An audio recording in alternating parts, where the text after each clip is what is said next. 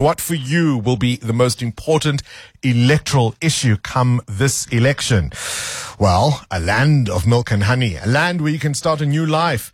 You'll be far from hunger and strife, pestilence and war. You may remain on the margins of a society that does not fully embrace you, whose population often blames you for all its ills, but you will survive. This is the thinking of many a migrant who comes to South Africa. I certainly think one of the most contentious issues of this election is going to be migration. Many South Africans feel besieged by the influx of foreigners. The vast majority, they believe, are undocumented and who've taken up residence here since 1994. Well, a new study seeks to paint a clearer picture of who is here and why and what needs to be done to resolve what is now a long-standing challenge that is not going to go away. The new South Institute uh, has uh, published a report by Alan Hirsch, the director of uh, the Migration Governance Reform in Africa program, MIGRA, uh, joins us now on the line. Uh, professor Alan Hirsch is also, of course, a professor in development policy and practice at the University of Cape Town. And I think the line just dropped at that very moment as we go to the professor. I think the producers are now trying to get him back on the line. Um, so this report is called South Africa Country Study migration trends, policy, implementation, and outcomes. And it's certainly going to be a contentious issue for this year's election. And I'm now looking at the producers. Do we have Professor Hirsch on the line? Uh, we do. All right. We've got him back on the line. Uh, Prof, thank you very much uh, for your time this morning. Uh, looking at this new study, I suppose a good place for us to start is looking at the historical picture of migration to South Africa. Traditionally, if you were white and or skilled, you could perhaps expect a clear pathway to citizenship. But if you were black, you were seen as merely cheap labor. Labor. You were expected to return to your country of origin. How much has changed? Well, you know, that, that's true, Bongani. Um, it, it has changed to a certain extent. Obviously, um, in general, um, the the 2002 um, Immigration Act um, officially distinguished, didn't you know, did away with the kind of distinctions that were present in the Aliens Act that goes back to 1911.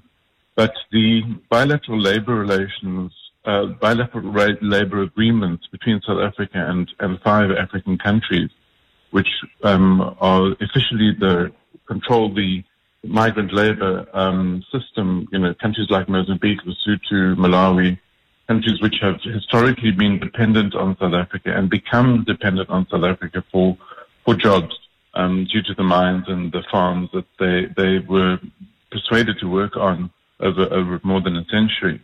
Um, they have no rights. Effectively, they have no rights to to remain in South Africa, and they have relatively few rights while they are in South Africa. So there still is a what um, Professor Jonathan Crush uh, called a two-gate system. Um, that still exists to some extent. Government has since come to regret what you might call the progressive immigration regime enacted in 1994. I mean, we've since, if I understood uh, your study correctly, we've seen an increase of what nearly 200% in terms of the number of migrants in the country since, say, about 1990. And those are the official figures. Yeah, well, the, um, there are two sets of figures. There's the um, South African statistics figures and the United Nations figures. The South African statistics figures are um, are influenced, I think, by the fact that quite a lot of foreign-born um, Africans uh, actually claim to be South African-born in the census, so it's very hard to tell. But in the UN data, you can see that the um, increase, it's really since 2000, has been about 200% of the proportion of um, of uh, foreigners um, living in South Africa or foreign-born people living in South Africa. Do we have a total number?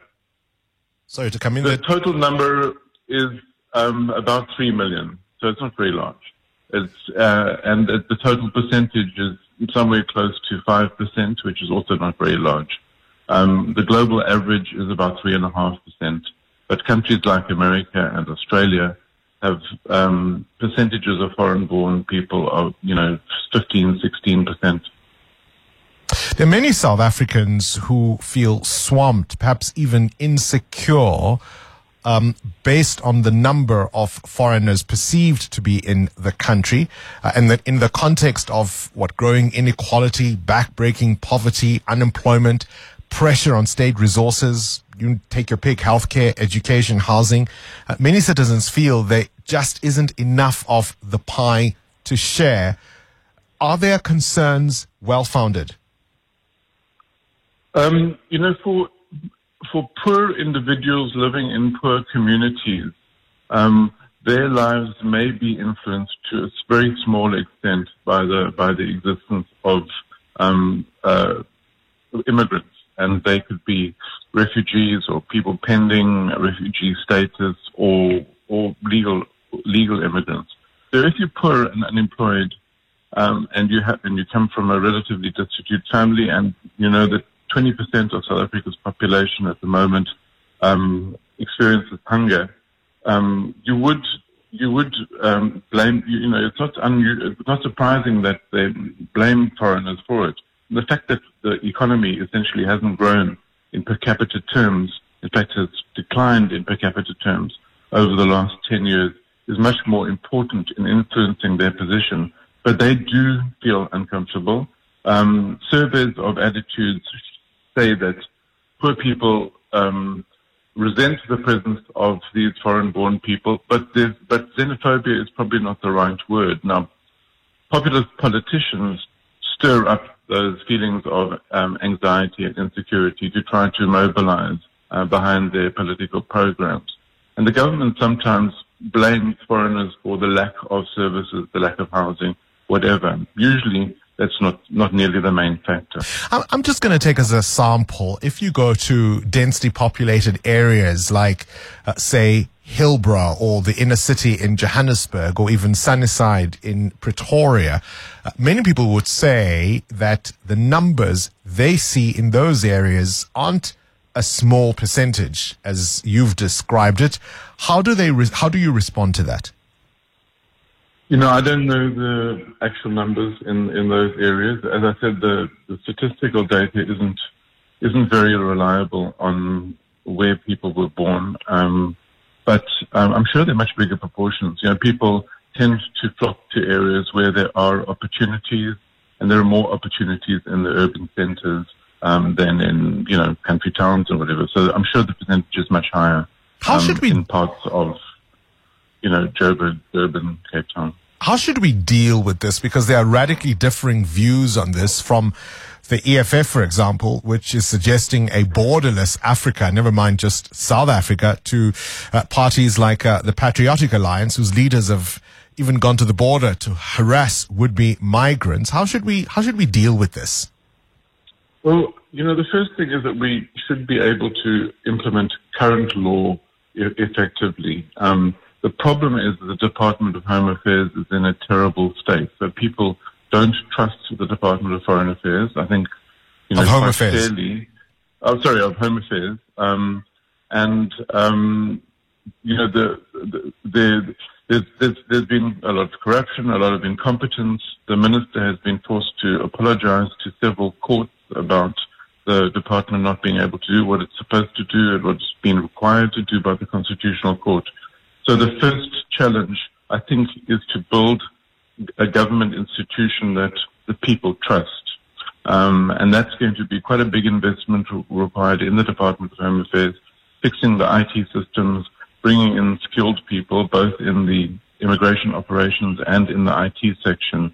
Um, and I don't know if government currently has committed the kind of resources to that that it needs to do. Then, you know, you can think about some tweaking, tweaking the laws here and there. But, but at the moment, the law doesn't work. So there's no point in doing that. The, the current white paper of government says we've got to tighten up the refugee law, we've got to tighten up the citizenship law, but not much point in doing that when the system isn't operating. There are many who might suggest that the horse has already bolted. Professor Alan Hirsch, thank you so much for your time this morning.